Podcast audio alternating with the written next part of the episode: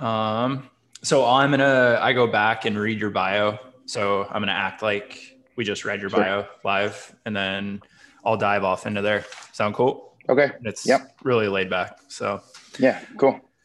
all right. All right. Well, we just heard every impressive thing ever, except I know your wife and kids aren't going to be very happy. They weren't mentioned in your bio, man. So before we get going, tell us a little bit about uh, where you're at right now, family, name your practice. Just tell us a little brief bio of maybe some stuff that I missed. Um, stuff that you missed. Well, um, I run a cash based clinic. Um, been doing it for about 10 years here in Scottsdale, Arizona, called Evolution Physical Therapy and Sports Performance. Um, I have one other therapist that works with me. And then in the office here, we also have um, Dr. Austin Shane, who runs Warrior Sports Wellness, who's an R2P guy as well. Um, like I say, I've been doing this for about 10 years um, in the cash based world, kind of left that traditional setting because it was a rat race. It was We- pretty ridiculous. We may Um, talk about that a little bit. Yeah. Um, I have two boys, uh, nine year old Tyler and 12 year old Danny, um, both pretty active kids playing hockey and soccer. Right. And my wife is named Tara, and she has her own practice as well. She specializes in women's health. She's been doing it for 16 years. So she does actually uh, men's and women's pelvic health uh, here in Scottsdale as well. So she has a practice called Desert PT, uh, Desert Physical Therapy and, and Pelvic Health. I had no clue that your wife was a physical therapist. Yeah, Yeah. yeah, She's been doing so. She she's been. Um, her family is all women's health. My father-in-law is a OBGYN by training. My mother-in-law was a nurse. Her sisters are all labor and delivery nurses. Oh, wow. So it was only natural that she was either going to go be a physician or do something in women's health field. So she has a successful process too that she's had for about 16 years. So Did you guys meet in PT school? No, funny thing actually was I met my wife through my father-in-law. So I had graduated um, undergrad with my athletic training degree, and originally I'd moved back and started working. Thought I wanted to be in professional sports, so I literally was working with the Arizona Cardinals for like five days, and realized I hated it. Like, and, and not hated, just wasn't what I thought it was going to be. And We're, we're going to come was- back to that. So let's hear how you Yeah, met. I want to come back to that. So yeah. but my father-in-law would work out in the, in the clinic and one Gotcha. and my wife was living in New Zealand at the time actually after Wow. she had graduated and he this was around 9/11 and 9/11 kind of happened and he was like hey my daughter's moving home can you give her a job sure she came and interviewed left came and interviewed again and we worked together for 2 years and then she got into PT school before a year before I did and we just started hanging out and the rest is history so right. yeah Well, let's back up. This is a good diving off point. So Yeah. myself included, and I've talked to a, you know, a bunch of other students and other doctors that like their, you know, goal was or is to work with professional sports. So tell me a little bit more about the five day stint with Arizona Cardinals and why you decided to uh, abandon ship. Well, I- think it's more. It's not anything that they did. It was. It was my perception of what I was going to do and what I actually did, and was I ready to do that? Um, so you get out there and you know thinking, okay, so I was an athletic trainer. I was there to ready to like let me tape some ankles and help out. Well, didn't work that way.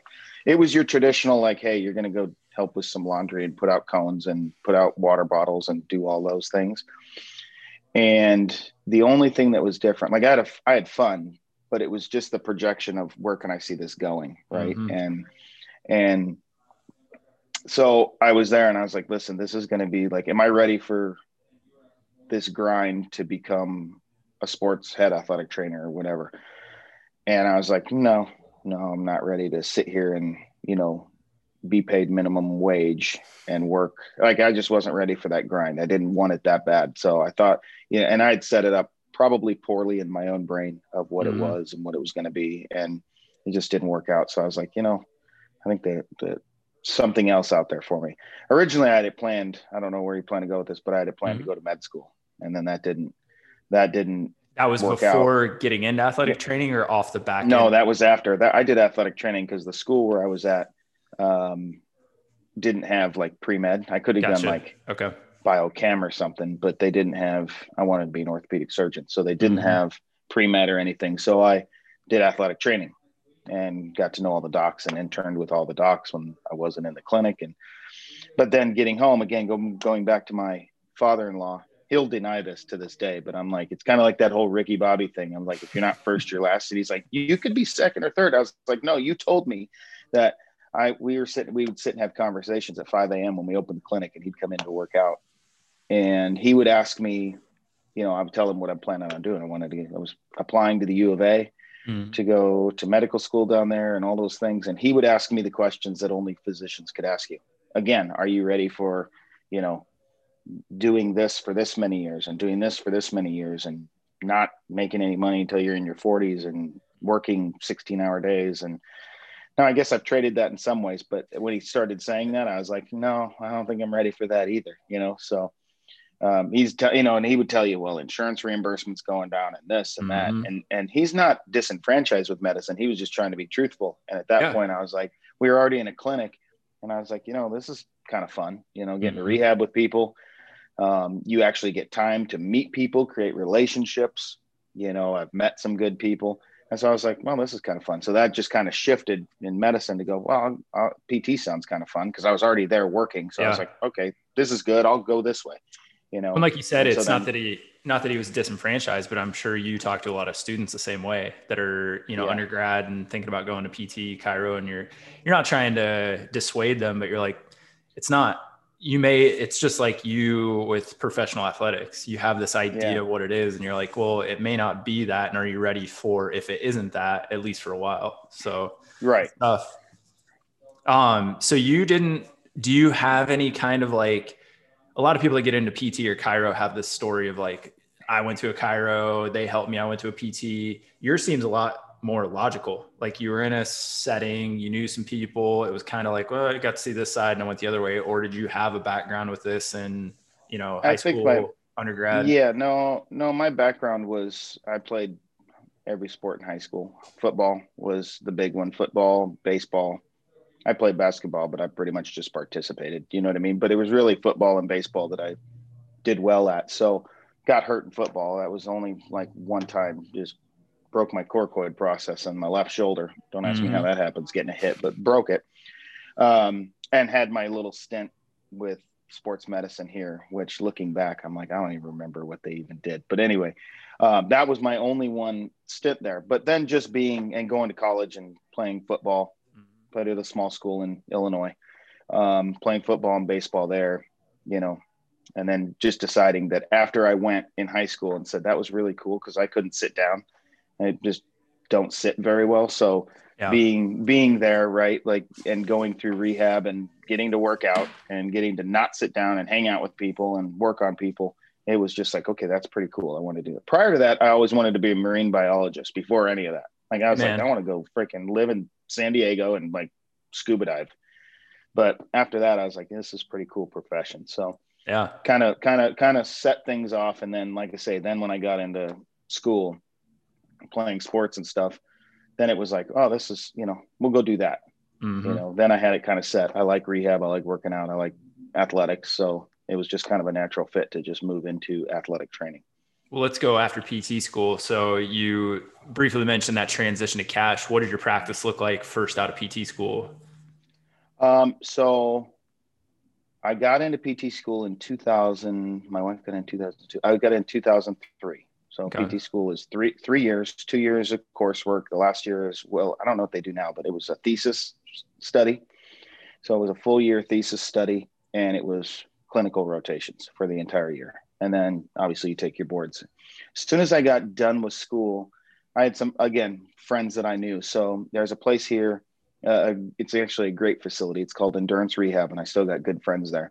Mm-hmm. And um, my friend Nate Koch, who's the one who started it, it was basically um, excuse me it was basically working with all endurance athletes so we did marathoners ultra marathoners triathletes Um, it was fun because he was good friends with Joe Friel, so we do a lot mm-hmm. of stuff mm-hmm. with the higher. We did a lot with the higher end track uh, triathletes and stuff. So that was the first place that I started working. Um, my friend Matt Kramer brought me on as soon as I graduated. I worked up here in Scottsdale, and then down in Central Phoenix in the Biltmore area, they we were opening a new clinic, and it's just a traditional. It's just the way it happens in any business where it was like okay, I'm going to go down there and work. And we were opening a clinic. So it was fun. So he and I would, at the beginning, was like, okay, five patients a day. And then we'd go out and market and we'd go do those things. Well, he and I did a really good job because by the time three years later, it was like I ended up progressing with everything. When I was seeing probably 25 people a day. And it just, over time, I mean, and that's fine. Some people are okay with that. And there's not a problem to do that. You know, we need those people. But for me to sit there and just go, I'm going to dig an elbow into your glute and like move your leg around a little bit and then give a tech some exercises and then just go, I hope you get better. Mm. Um, just, it, it felt like just cookie stamp, you know, stamping things out. And I wasn't really getting to really dive deep into helping people. And so in 2009, so I worked there until 2009. In 2009, I left, and my sister um, is an occupational therapist, and she works with um, special needs pediatrics. So had so she had a company. This was back then, um, a home health company. Um, mm-hmm. so she did school and home based care for special needs pediatrics. So I had this idea. I just was like, okay, I'm done doing this, and I need a break for a little bit. And my sister was like, I want to open a clinic. So for a year, I actually did pediatrics helped her open a clinic, but which is where, as I was planning all of my other stuff, which is actually where I ran into all the DNS stuff mm, um, okay. because of special needs peds and kind of researching. So while I was doing that, um, back in that day, that's where that's kind of what led me onto the path of how I met everybody and got here today was actually DNS okay. and researching it.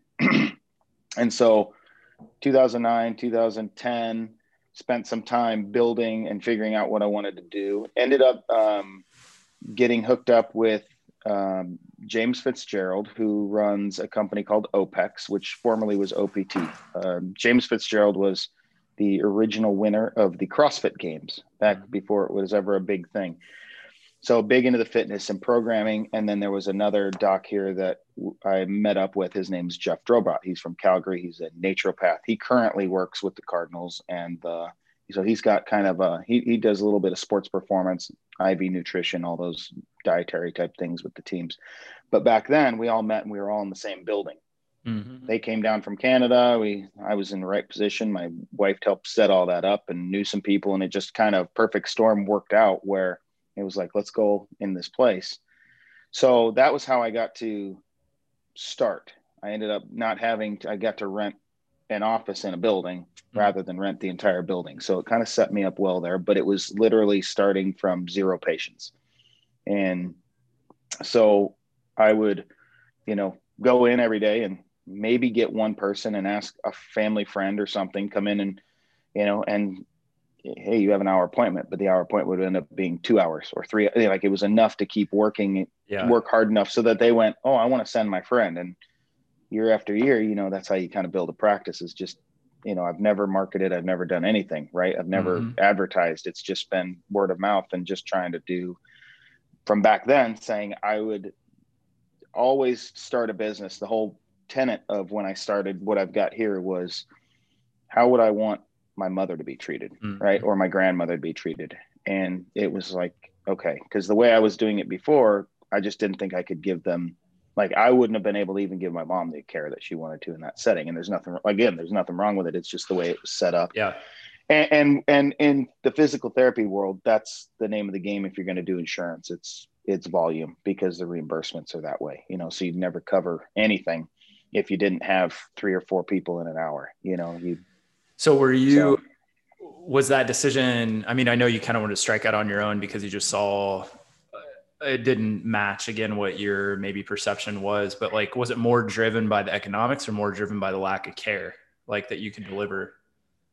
No, I actually never said I want to be a cash physical therapist to to make a ton of money or something. Like I didn't know all the people that were doing the cash stuff. I was just mm-hmm. like, well, if I can just say, hey, it's you and me for however long it takes, and you give me your money, that way I don't have to hire someone and I can give you more time to do that. It was just we'll figure this out, right? Mm-hmm. And it'll give us the biggest thing that the cash, at least from my side, that the cash setting has allowed is not that I'm better than anybody else or anything. It's just I actually get time. Mm-hmm. So it mm-hmm. gives you time to to reassess and think and you get time to ask questions and go over things. So I think it gives me the freedom of time mm-hmm. more than anything. And it gives you time to figure things out quicker because you're not hamstrung by three other people that need your help. You know, you can focus a little bit. I didn't plan going in depth on this, but just in case there's, you know, a student or a new grad out there that's kind of maybe mm-hmm. stuck in a position do you mind giving us a little bit of details of like how you charge now? Like how do you recuperate your time financially? Like how do you go about that? Oh well yeah no it's not a problem. Um my rates i mean i mean when i started it was i think it was like a hundred and i mean when i started let's see 2000 10 or 11. I think I formally really got going in like early 2011.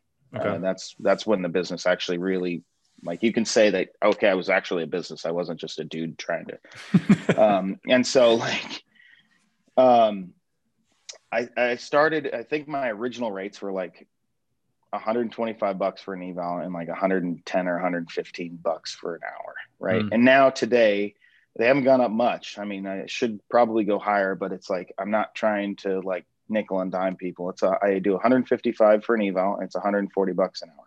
Yeah.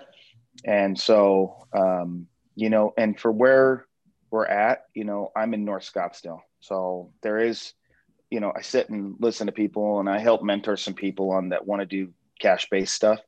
And I'm like, it location matters. Like I mm-hmm. this this doesn't work in you know southside phoenix or something like that. You have yeah. to be in the place where people have expendable cash and care about their health. You know what i mean? And and have the ability to do that.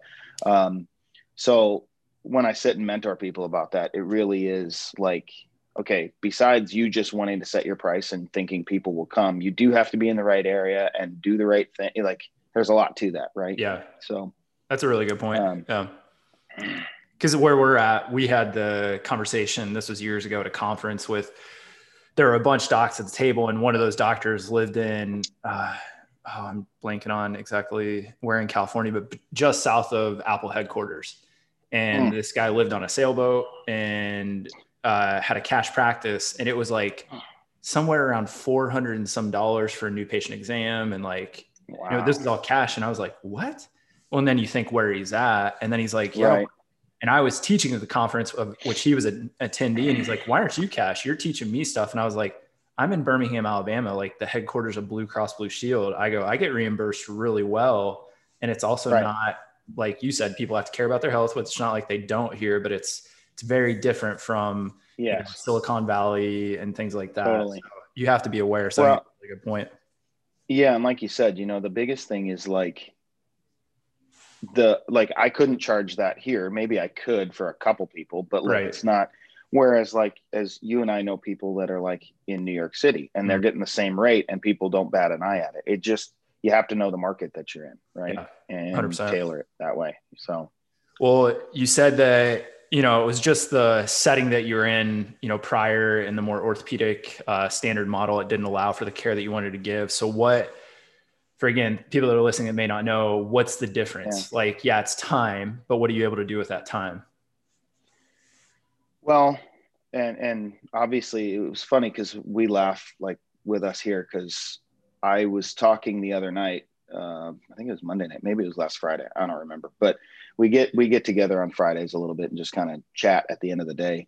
And um, we were talking about that and one of the other uh, Alan here is a massage therapist, and he's very hands-on when he teaches things. And so we were getting into how we were treating, and mm-hmm. he has a doctor, a doc from the Mayo, which is right up the road here, Mayo Clinic.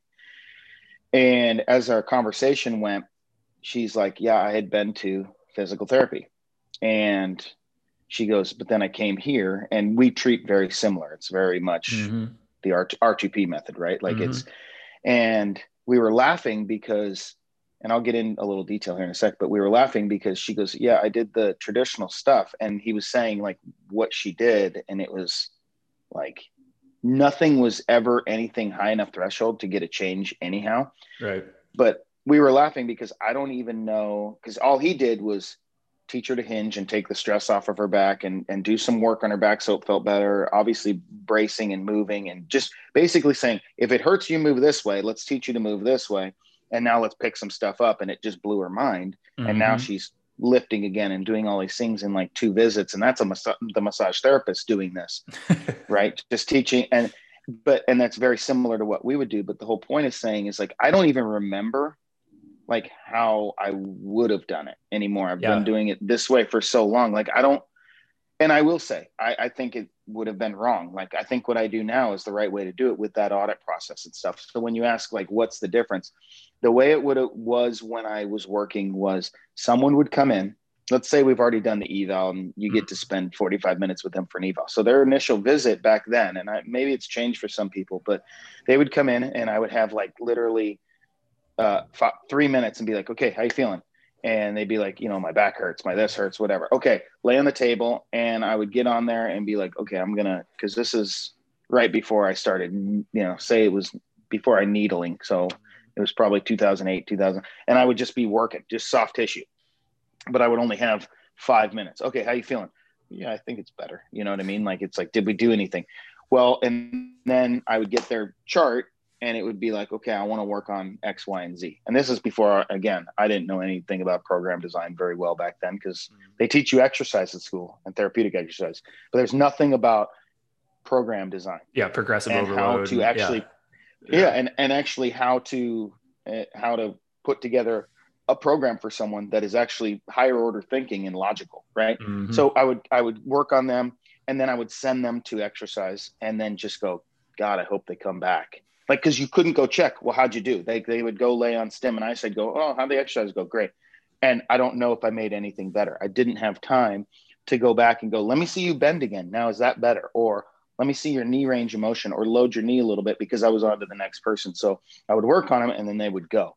Here it is very much the model that you and i work with right? Which is i'm going to see you let's talk about what's hurting. Let me put you through some form of a screen. Let's see where we're at range motion wise. Let's see all that. Treatment, stand back up. Is it better? Okay, what did we work on? Let's actually design a program around that. You know, uh, a good example is yesterday. I have this guy that actually was referred to me from Seb Gonzalez. Mm-hmm. He flew out here. He's from Indiana. He's out here now. We're working on it. But he had a bunch of stuff going on. But like he had done, he's been doing his bracing he's getting better. He had really tight right side in his low back that hurt. It's totally, completely getting better, like at least tissue tone and everything. So he's not having that pain. But now he's like, well, my leg. So we look, and yesterday we had the time to say, you know what, today is going to be working on the fact that knee flexion on his right was not what was on the left, and he wants to run, and he's got a lot of pulling and discomfort in his thigh so it transitioned to that that day right? Like it wasn't just let's do the same thing over and over and keep stretching and we actually worked through a stretch you know? And some of it was actually neurological yesterday versus just mashing on his quads. So mm-hmm. there was a little bit of both and getting the chance. The biggest thing i'll end with this answer is the the best part about this whole thing is the time to educate. Mm-hmm. because if you can if they can understand and you take what their problem and you get to wrap it in this nice little box with a bow and give it back to them that's very manageable and and they can chew on that very easily and understand why they're doing what they're doing then that's that's the biggest thing out of anything i do here is i tell people i'm not going to fix you. You're going to fix you. I'm going to educate mm-hmm. you and coach you along the way. You know all the crap that we use in the back with the the treatments that you and i do just makes you feel better so you can train right? Like that's the whole point. If those aren't the silver bullets, it's the gym, you know, yeah. and teaching you how to move, right? So out of the whole thing, that's that's the biggest thing is it gives me time. I think why I think this is better, and I'll, I I don't know I would ever go back. Like I mm. I would if I had to. Like if everything burnt down and I had to go make money, I'd go do it. But but like logically, I would fail because my brain can't go back to that right. anymore, you know, because the education component of teaching clients how to take care of themselves is the game changer that it's that that it should be and that it has been. Like mm-hmm. I think mm-hmm. that's why you're successful and I'm successful is the fact that we have the time to to teach people and then they go they really value that, right? Because yeah. you're not going, I need to see you forever. You're like, I'm trying to teach you so you can be your own best therapist or your own best doc and take care of yourself. You know, we and, always and say, they appreciate that. Yeah, we're always saying, you know, I mean, and it is true. The time in the clinic is minuscule compared to the time out. So like it makes sense right. that like we should be enabling them more out of the clinic rather than the half hour hour. But then an interesting thing you said in there is like in the old setting, you didn't even have an audit, right? It was like, you know, maybe the, you know, tissue change from dropping the elbow in their glute or something, but like you didn't see them at the end. So the audit had to wait until next time, no. which we have all these variables. But there's two things, like you said, the most important thing of what you do now is the education piece. But you also had a gap in your education as a PT because like you never got to see the audit. You never knew if you're actually making change. So you're kind of like handcuffed of like, I don't even know if what I'm doing is actually good. So it's like you right. get really tight feedback loops from the way we do it now because you're like, you know, an in visit yeah. change and then visit to visit change and then long term change. Like you'd see all those things. Yeah. And I'll tell you back then, it probably wasn't good. Right. Like it, it you know, and people coming three times a week, like the, the story I tell people is like, I don't think, again, either way, I don't think I got anybody better. Like they got better because they were there three times a week right. for time. four to six weeks, which is yeah. enough physiological time to get adaptations. If they don't exercise and now they're exercising three days a week for a month to a month and a half, probably didn't matter what I was going to do. They were going to get better because they're just, it, it, really didn't. It was probably more them exercising that got them better than me digging an elbow in their hip. Right. Like, so understanding what it was that I probably had zero effect on getting them better. Yeah. And when you look at most of those people, you know, you have certain people that are so low in a training age that they don't do anything, right? Like they've never really exercised. So in the fitness world anyway, those people will be successful no matter what you give them. Like you right. can just say, hey, if you go walk every day, you're probably going to feel better. Like it doesn't matter. They're so low in training age. But mm-hmm. then you have in that setting, you have the patients that don't get better. And then they say, yeah, therapy doesn't work. Well, maybe they do train, but now the therapist didn't know enough or didn't have enough time to actually adapt a training program that would be enough, be high enough threshold to get a response, mm-hmm. right? To, to get to get a physiological response. So they were just in there essentially wasting time, you know, and getting to pay for it, you know. So which is yeah and when you think back about that stuff of you know we even talk about that too like even if we see somebody for six visits you know which is relatively right. low like there's still a time component where you're like damn like sometimes like they get to that fifth visit right it's like man it's kind of not, not good and then all of a sudden boom and like, was that what I was doing, or was it just we bought enough time and created enough variables to where, like you said, neurology changed, you know, all these things, right. like, and you're just like, but that's where you have to have those audits because if you see 10 of those cases, then you're like, okay, what am I not doing? Right. It's there's right. always this time component. So, so going, but then I think oh, at that ahead. same thing though, right? I think that same on that same thread though, it's like, well, what am I missing? But I think if you still go back and you say, did they learn something? Mm-hmm. Then I think true. their time was totally worth it, right? Like, so I think if you could sit there and they go, listen, I'm still having this a little bit and it finally got better, but I learned rather than did I get jacked or did did your needles make me 100% better, whatever. Like I have people that still do that, but they're like, I've learned so much how to take care of myself, and that's worth every dime. And I'm like, mm. that's another way to get a win. That you're not always going to take everybody's pain completely away. Yeah. But if if you can educate them, then you're going to win all the time, right? Like that's the biggest thing, right? They're going to at least see you. Yeah, they're going to see you as as like, oh my god, this guy at least cares because he's teaching me something. Yes, I know there's other factors, but you know that's the biggest thing. And then you do that, and people come to your door. Like that's just how that's going to work because it's so few and far between, which is actually sad. Right. And I convey it a little bit morbidly. I always tell people on the first visit, especially those people that you know there's going to be a bigger education piece of their care rather than like what we do. Right. And you know those cases like, uh, hey, yep. this is going to be tough. So, like, we got to teach you a lot. I always say, if I die today, at least you have all this knowledge to kind of shield you and filter stuff. Like, that should be 1000%. front job. And then hopefully we see fast results from the other stuff that we do that speeds up the process. Like that's just all we're doing. Yeah. So looking at your timeline, we went from PT school to your initial orthopedic setting to getting into your current practice. And mm-hmm. as of recent, you've kind of added another thing under the resume, which you're still doing yeah. your practice, but tell us about this new thing, man. Well, so this was about, oh, I think about a month ago. Um, and actually, the way it worked was um, I have a gal in here named Denise who does is one is an Eldoa practitioner, mm-hmm. and she's quite good. Um, but the point of that whole thing was I haven't seen. So this goes into Dr. Jaz Randhawa, right? And so who was one of the original founders of R2P, right? Like he was one of the originals that started the whole deal, right? And anyway, he he worked works was the lead performance therapist for ALTIS and I, ha- I haven't run into him in forever, even though he's just down the road. Like we have not talked in forever, but we'd always been cordial to each other. Well, Eldoa was having a course here, um, and it was for the Coyotes training staff. So we had they they like that stuff, and and it's really good stuff actually. But so we had the sports medicine staff for the Coyotes here, and then Jaz was here taking it too, and we had finally touched base and stuff, and the the way it came up was he's like, "Hey, I got to get your information. One of our track guys um, has some knee issues, and I wanted you to use your. I have a diagnostic ultrasound that I use. He's like, I just wanted to see how that tendon's healing. Blah blah blah. And I said, sure, send him in. So we did, and he and I talked, and I said, everything's good. Go back. I send the pictures to Jaz, and then like a week later, he calls me and he goes, "Hey," and this is about a month ago. He's like, "Listen, um, on the down low, like I am moving on um, I'm moving. I'm getting. I got a job with the uh, the Sacramento Kings. So mm-hmm. now Jaz is now currently with the Sacramento Kings doing sports performance for them. And he said, "Would you be interested in um, helping out with ALTIS?"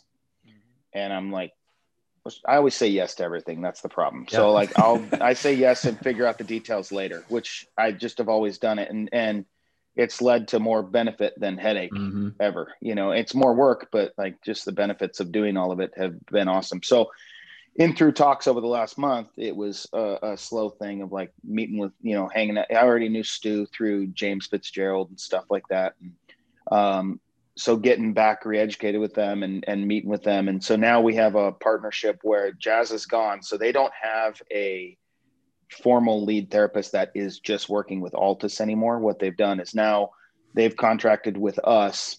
And so we are now, we have work here, and then we're providing their uh, soft tissue work at the track. Mm-hmm. And then, then we have their athletes come in here one or two days a week, depending on who they are. So now we're doing all their performance care and, um, it's kind of fun. I mean, these guys yeah. are, this is my, I've always loved track and field, but I'll tell you what, getting immersed into it, watching watching, you know, Kevin and Stu and Andreas do their thing over at Exos and how they coach, it was it's like wow, that's some precision with what they're looking at. And then watching those athletes close up do their thing. I've never seen a faster group of humans in my life. Like it's incredible to see these people. They're just big springs that like it's it's impressive to watch athletes at that level do what they do. And so we're here looking at like we've got a couple of them injured, and because of COVID, it's a smaller group that they've got there. Um, I think there's about six or seven that are the legit ones that they're coaching.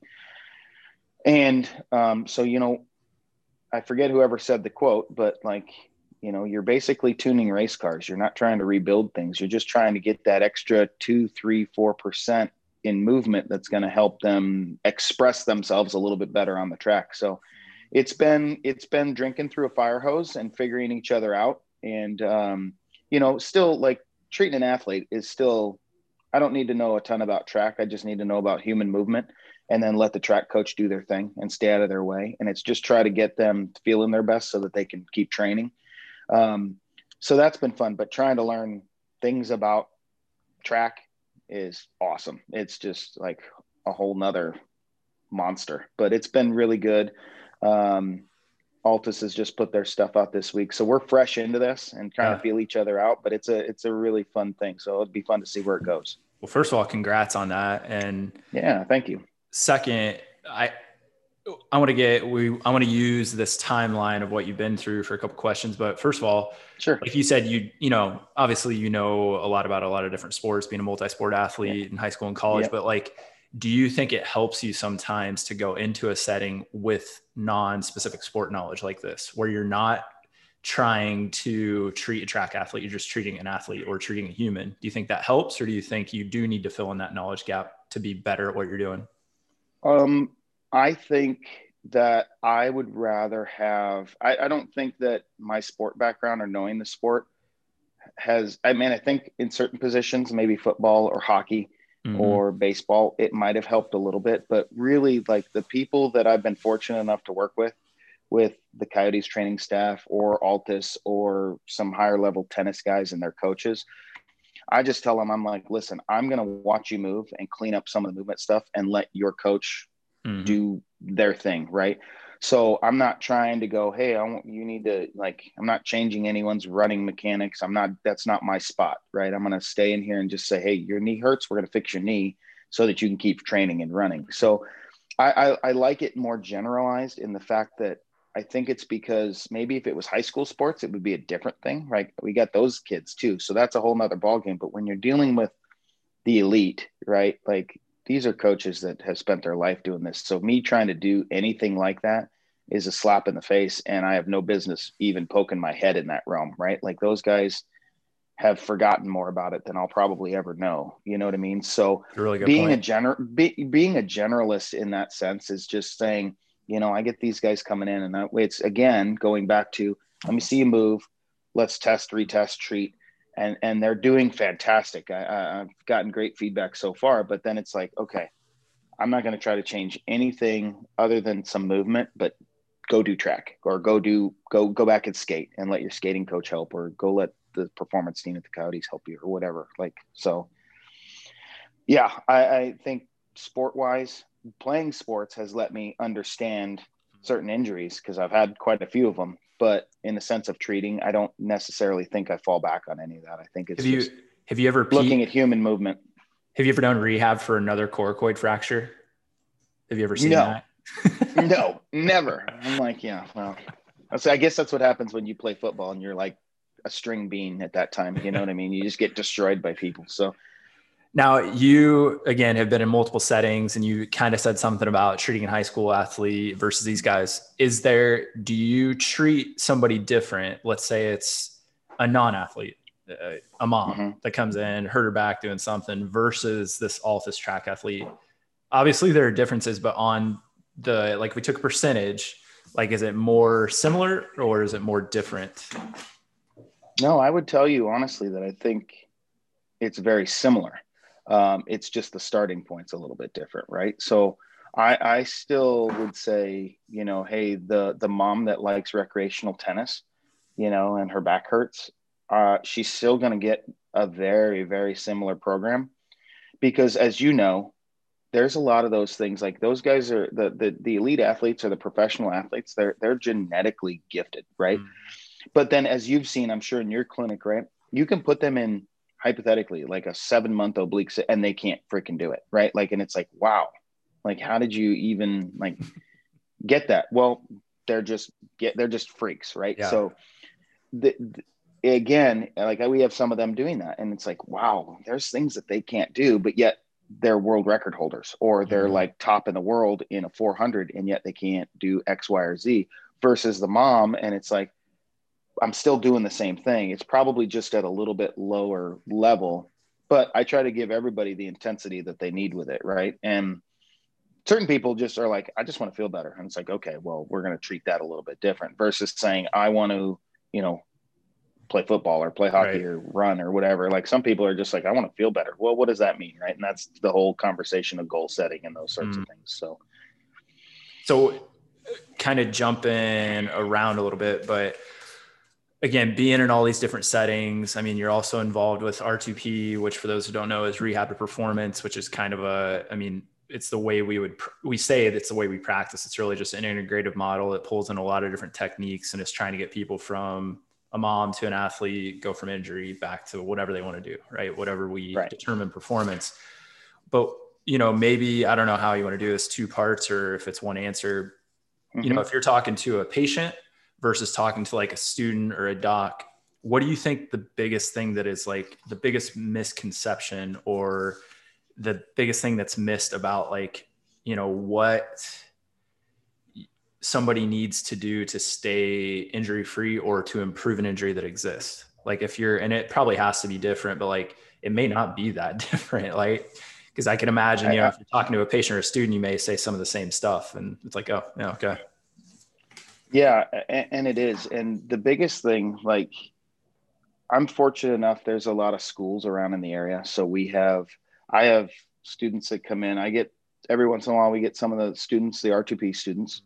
I have PT school students, and there's a, also a naturopath school. So somehow along the way, it was like, hey, they want to deal with like pain. And they're like, oh, you're going to go over here. I don't even know how I got on the list, but I get naturopathic doctor students that come in here. I don't, okay, great. You, anybody can come anytime they want. My whole point of the thing is saying, like, again, when you're dealing with that, I think the whole thing comes down to, and the answer with that is still the time to sit down in front of someone. And it's that kind of that motivational interviewing type thing when you're doing your intake and just seeing where they're at right and saying you know what what are we trying to achieve here because again i will go back to the guy that was sent to me from seb. He's an awesome guy but like he we were doing um, zoom consultations before he came out here.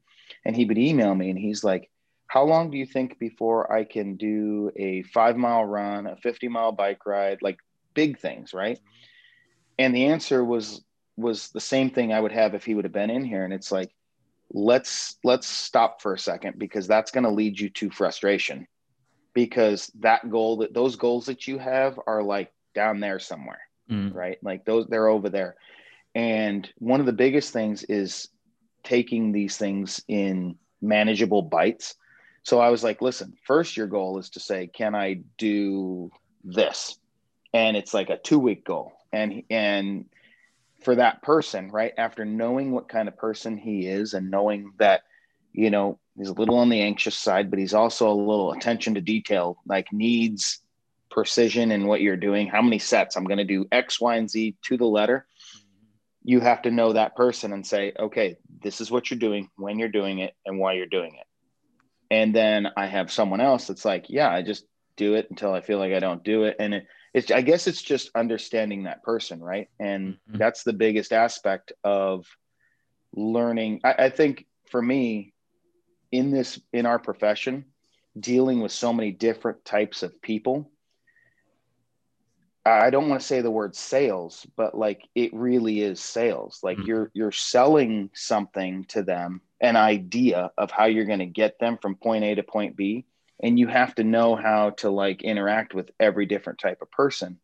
And so when you have a student or even other pts that come in here and hang out i would tell them that, that that's the biggest thing. Before anything if you can start doing that it's going to not only shorten your duration of care because you're a little bit more precise in what you're going for. And your eval you know again going back to our time thing like i have time to make a more precise diagnosis in an evaluation. Because again most of the time when people come in and go you're not going to give me a bunch of like home exercises are you? And i'm like well no not like the sheets like you get. Because to me that's people just trying to carpet bomb things and yeah. hoping one or two of those things does the job versus saying if we're smart enough i can give you three exercises and i know those work right mm-hmm. and that goes back to our r2p thing which is the that clinical audit of saying move let's treat do your exercises, stand up, do you move better? And they go, yeah, and my back doesn't hurt. Great. Now you've also got buy-in, right? Because mm-hmm. they know you made them feel better. And now pretty much you or I could say whatever we want. They're going to listen because you've dealt with what they came in for. And they're like, this person knows what they're talking about. So at the end of the day, communication or quote unquote sales, because it is mm-hmm. what it is, like is huge to get people to come back in because people go, well, how are they going to keep paying $140? it, it's not like if they realize that $140 once a week and they're doing all the work but how much time are they saving on the other end and you conveying why they're doing that again mm-hmm. going back to our comments about education then then it's a no brainer. And I have people that have just they, they've been doing this forever. And then they're like oh I'm coming back in like my elbow hurts. And it'll take a session or two. And then here they come again. And now they're sending friends and everything else because it's like it's worth their time. Mm-hmm. right? So i think maybe to put some frosting on that cake like the two things there which has kind of been a theme through the whole podcast is realistic perception right? Like the patient yeah. like that guy was putting out these goals just like you had this perception of what being an athletic trainer in pro sports is going to be was different yeah and then he has like, when can I do a 50 mile ride? And you're like, whoa, whoa, whoa. like, yeah. You know, so you're an interventionalist for the goal setting, but then also it's like managing the human after the goals. Like, how do you get them to realize, like, hey, this is how we're going to get to that first step all the way to that last step. But then in between, like, you know, they're, you're dealing with the psychology, the physiology, all the things of this person. Yeah. And that's, you know, that's probably the hardest thing to understand that we don't get taught in a professional school setting of like, you have all the hard skills, all the soft skills are actually what keep people in your office, probably also have a big therapeutic effect. Um, 100%. But like, if you don't have those, like I, you may, if you're the best in the world, you may get people to come back because you're just such a stud. But I don't, I don't know if that's even going to happen that often, but I don't know. Well, I mean, it's the same thing, right? Look at it in the medical world, right? You could be the best surgeon forever, but if your bedside man is horrible, some people are like, I just don't even want to deal with that person just because of the fact that, like, he may be great and I'll do go see him if shit hits the fan. Mm-hmm. Like, but if I don't have to, I'll go find the other surgeon here in the downtown that'll take the time and hang out with me, right? Because you're dealing with humans. You're not, you know what I mean? You're right. Like you say, the hard stuff you learn in school, but how to treat people is so much more than than orthopedic tests and and mm-hmm. manual therapy and exercise. It's treating the human right? And being able to communicate with all different types of, of people and, and get on the same level with them so that they know that you're not bullshitting them right? Mm-hmm. you're not you're not patronizing them with anything. You're actually being like here's how you i figured out kind of how you work right? Mm-hmm and now here's how we're going to insert this key to unlock some different things so that you are successful and it's come through a lot of freaking failure right mm-hmm. like i've had a lot of people in the beginning they were just like nope like and because I, didn't know how to connect with them right mm-hmm. and that was years ago but that's that's why being there's the art in the medicine that we do right and i mm-hmm. think that's more of the art than anything else right there's probably a a lot of people that listen to this show that are probably better manual therapists than I am. But I think when you put the whole package in, right, and maybe some people can program design better, but like I think I'm pretty good at being that holistic person where I can come to you where you're at mm-hmm. so that you don't, it's not a, do this because I tell you it's like we're a team. Let's figure mm-hmm. this out together. And and there's a trust factor, and they know that number one, I'm not going to waste their time, which is the one thing on that. That's my biggest pet peeve in the world is wasting time, right? Because people can get more money, they can get more, you can't get more time. So if you're mm-hmm. wasting someone's time, it's just plain rude to me, right? So people know that like if they're not getting better, they're going to be gone and sent to wherever they need to go from here mm-hmm. ASAP because I don't want to sit there and have them go one day. Yeah, he like squeaked out another four visits from me just so he could take more money. And it's like, I don't need their money. Like I don't, yeah. I'm to the point now professionally where I don't need that person's money because there's like six others or seven others mm-hmm. on a wait list for the day that are trying to get in and not to boast or anything, but it's, it's gotten that way because of how I've done this. Right. And, and they know that it's not, I don't need your dollars. I, there's someone else willing to give me their dollars. So I'm not trying to peddle you just so you give me money. Right. It's, I want you better because if you're better, you're going to say good things and more people are going to show up. Mm. Right. And what's been interesting, like I just had a patient yesterday that, you know, and this is for the new docs and students uh, more so, but like she came in and she has a stack of papers and it was like, you know, bone density scans, all these things. She did, like had no, like, she literally just said, Hey, I want your counsel. Like I'll pay for your time yeah. to kind of work through a process, which some people would be like, well, why are you addressing that? Well, because nobody's quarterbacking care. And it's not like I step in as a primary care. You just say, you know, there's these things like, and we got her to a primary care physician, right? Somebody that was a little more holistic from that standpoint, talked about some things that we can do on our end, but it was literally you'll build yourself into a, a trust factor where they know that like whatever's going on from a health standpoint, whether it's a referral or actual treatment or, you know, just yeah. advice like, hey, I'm going to go to this guy because he hasn't wasted my time. He's got my best interest at heart. And it's not just like a transactional relationship, you know, even though we yeah. are here to make a living, but that's, if that's your main thing, like people are going to see that up front and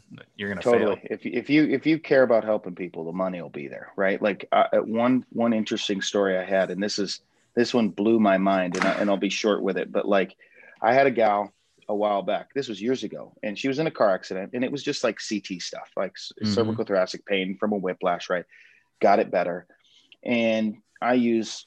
I have a class four laser here, and of course, everybody loves it because it feels good, right? Like it's like the total parasympathetic thing. They get to lay there, and it's like the spa treatment, right? So everybody's like, "Oh, I think that's the thing that did it." And I'm like, "Okay, whatever you think, right? Like whatever you want to think." Anyway, long story short, she came back because she was having low back pain and really horrible abdominal pain. And we get in here and her mother's sitting here and I'm just like, give me the story. Just start mm-hmm. spewing. Like start from wherever you start. Long story short, they start going through this. The girl's like, Yeah, I'm I bleed, I do this, I do this, like I sleep on the floor, excruciating pain. She had been to the hospital, had a drug uh, blood transfusion, had all these things, had been going to her naturopath who was like, Here, just you need more progesterone. That's the problem. You need this. And I'm sitting there and I'm like, guess what? This sounds really ridiculous and funny. Like something's completely off with this. Here's what you need to do. Our session is done. Mm-hmm. I'll put the laser on your back because that's what you're here for. But I'm only doing that because hopefully it'll make you feel a little bit better. But this is more than physical therapy. This is mm-hmm. more than rehab. You need to go. And again, being lucky that my family, uh, my wife's family is in women's health.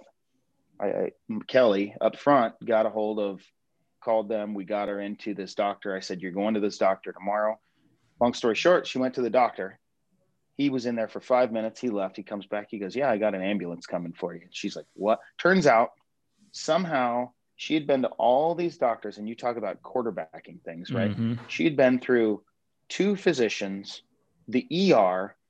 She comes in here. Turns out she had cervical cancer. No one even caught it, right? Like, and I'm like, how does the PT the one that like because and again took the time sat right. and listened to the whole story 100% and said and said this is weird. This doesn't sound like anything. You need to we're done. You're gonna mm-hmm. go and, and, you're not gonna pay. Just you're done. I'll do this. I didn't even you know she this was not something that i felt comfortable saying hey, I, i'm gonna give you my time here i'm not gonna charge you an eval for what the 15 minutes that we were just here because this is something bigger mm-hmm. now i haven't I've talked to her. She's doing fine. She's chemo and stuff. But like again, taking the time and then saying, I'm going to use my time and my resources up front to quarterback this so you get where you need to go. And, and that's how I think healthcare should be, right? But mm-hmm. it's mm. just a weird story of like, who knows if I would have just been like, yeah, let's go get to work and do some things, right? Like that would have ended really bad. Yeah. Right. Like that's you know, and and it I'm surprised it had gotten that far, but there you go with healthcare, right? Again, time, right? And no one has time and everybody had pushed her through. Yeah. How you go get a blood transfusion and no other tests to figure out why you need a blood transfusion is beyond me and negligent in my mind, but that's not my point to to get into. But, but again, it, it, it really drives, yeah, it drives home the point of how and you know i say this when i teach of be a physician first because i kind of see in our realm we'll see the exact opposite sometimes that you have really really i mean people that are way smarter than i am but they're so rehab focused that they'll mm-hmm. brush off you know that was major stuff but like they'll brush off you know non-mechanical low back pain and there's like right. man this doesn't make sense. And it's like hey there may be other stuff to explore. And we just keep going because you're like so rehab like driven. It's like yeah. physician first man. Like protect the patient make sure you're and that's where you get huge buy-in with not only patients but physicians locally because it's like oh this guy or girl is a stud because they're like hyper aware of like the health scenario not just their knee right? And that's a yeah, yeah. huge thing. Well and, and and like you know the biggest thing people go you know when when you've had it too because sometimes you get that like grand slam where people are like how did you fix that so well in one visit and i've tried so many other things and it's like honestly you told me what was wrong with you i just listened like yeah. like you can go through your eval and do all your special tests but if you let a person talk and you really listen to how they're describing what they're telling you mm-hmm. and where they're telling you and how they're describing their pain and what causes it they're basically telling you everything you need to know in an exam if you just listen to them. And then all you do is you take what they're telling you and you test what they're telling you. And then you're like, okay, it's better. But again, listening, listening yeah. skills. And it's funny because my wife would tell you I don't have any, but at you, work I You use them all. Like they're all spent by the time you get home. That's right. That's right. well, I know we have to be aware of your time, but the last thing I wanted to ask you about, I know you're, sure. uh, you're teaching a class and uh, well you can tell me probably better what the title of yeah. it is but do you does that class go into a lot of this or is it completely in the um, spe- specificity of training and everything in yeah, that the, because i've been fortunate enough to be around james fitzgerald who i look up in in the fitness world as like one of those people that you could get that guy going for days and he's a genius with program design and mm-hmm. training and stuff so having the years of just being around him i was sitting back looking at myself back when we talked about just right exercises and let them go and we did a little bit of it for the r2p the virtual symposium right and that was just a touch but like the biggest thing we're trying to do with this course is say you know you go to a lot of I'll use my field. You go to physical therapy and it's two and three sets of 10. Now, that's actually really good for those really low trained people, those people that have very young training ages, right? Like, because again, mm-hmm. it doesn't matter what you do. But what we're trying to do with this course is I've found that most therapists, most even even in in our both our realms mm-hmm. don't fully understand program design enough to get that person we always talk about bridging the gap right and so this and i'm looking at like novice practitioners and right. therapists. I'm not talking about people who've seasoned and, and done this. I'm trying to say can we help these students and people that are just out? Because i know what the education is like as far as therapeutic exercise. Can we teach them higher order thinking in program design? And mm-hmm. how do you use energy system development in that right? Because in the PT world, in the insurance world, right? It, it's just like, okay, is their range of motion good? Is their pain down? And are they, can they move? Are they back to their job? Right? Those are the three criteria. But if you have someone that's like, well, I also like to weight lift, right? Or I like to do whatever, right? Did you ever get a chance to build that into a program? And what I mean by that is the biggest part is when you look at energy system development, oh, your back might not hurt. Like we got your back feeling better and you can deadlift a set of 10. But what if you were to go be out of breath or tired and then you got to go lift some stuff? And mm-hmm. and I, I that's the general gist of it. It's like, do you know how to add that into a program to test that on someone? Can you put them when they are fatigued and under fatigue and still have them move the way that they should? Because once the brain's tired, it doesn't want to it like things start to go haywire, right? Mm-hmm. And if you don't train someone in that, right, it's just like sport, right?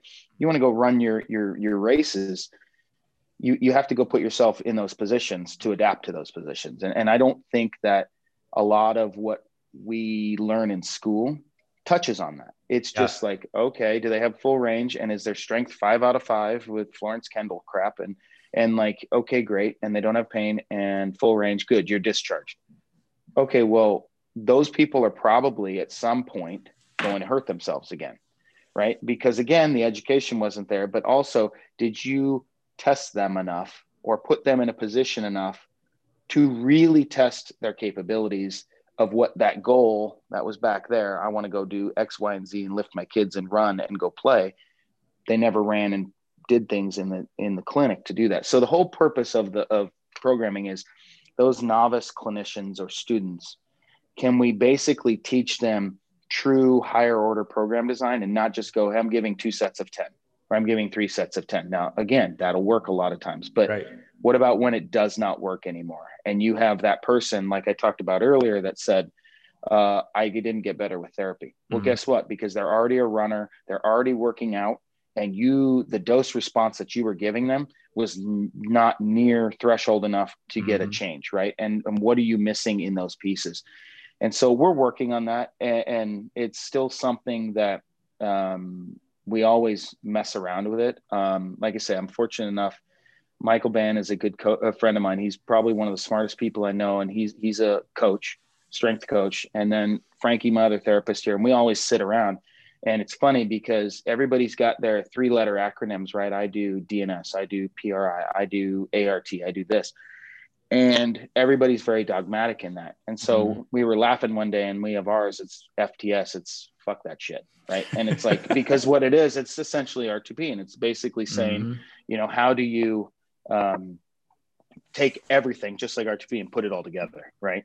So when you um, you would think that like principle based like periodization and just programming would be at the precipice of any movement based uh, education because how somebody got into your treatment room whether we call it right. training or not is still a physical you know demand that didn't meet up to you know the level of competency or resiliency so it's just kind of funny that we right. see how they enter and then we would never address that and then we expect them to go back out like i, I just right. think it's really comical other thing that you were tipping on that really gets i wish we had another hour but we're going to let you go here is when you talk about putting people under duress and the central fatigue factor i mean i see a lot of runners and the fact that I don't think it's explored more that we know the central governor theory and then central sensitization and how much those probably play off each other is huge.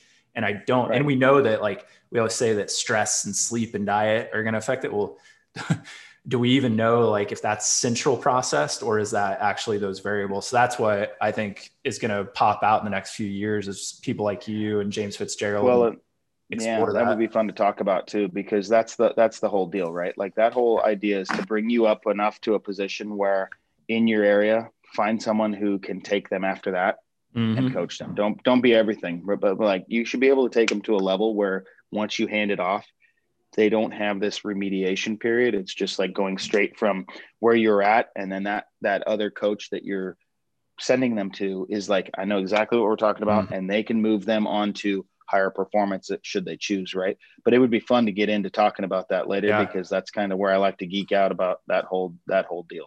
Right. Well, cool. Like, that good... would be a whole nother hour, you know. At least. Maybe we'll get James on the mm-hmm. show. Um yeah. well, that's a good jump off point of handing off care, right? Um, and we're yeah. gonna hand this one off to the next guest. But man, I can't appreciate your time enough. I know we both got to run and see patients, which is fitting for uh, the podcast. Uh, I'll put all of uh, as much as you want of your contact info. So if people want to get a hold of you on social media or if they have questions about the sure. class, we'll have all that in the show notes. But again, thanks for your cool. time being on the show, man. Really appreciate it. Thanks, buddy. Good no talking problem. to you. You too. Bye. Later.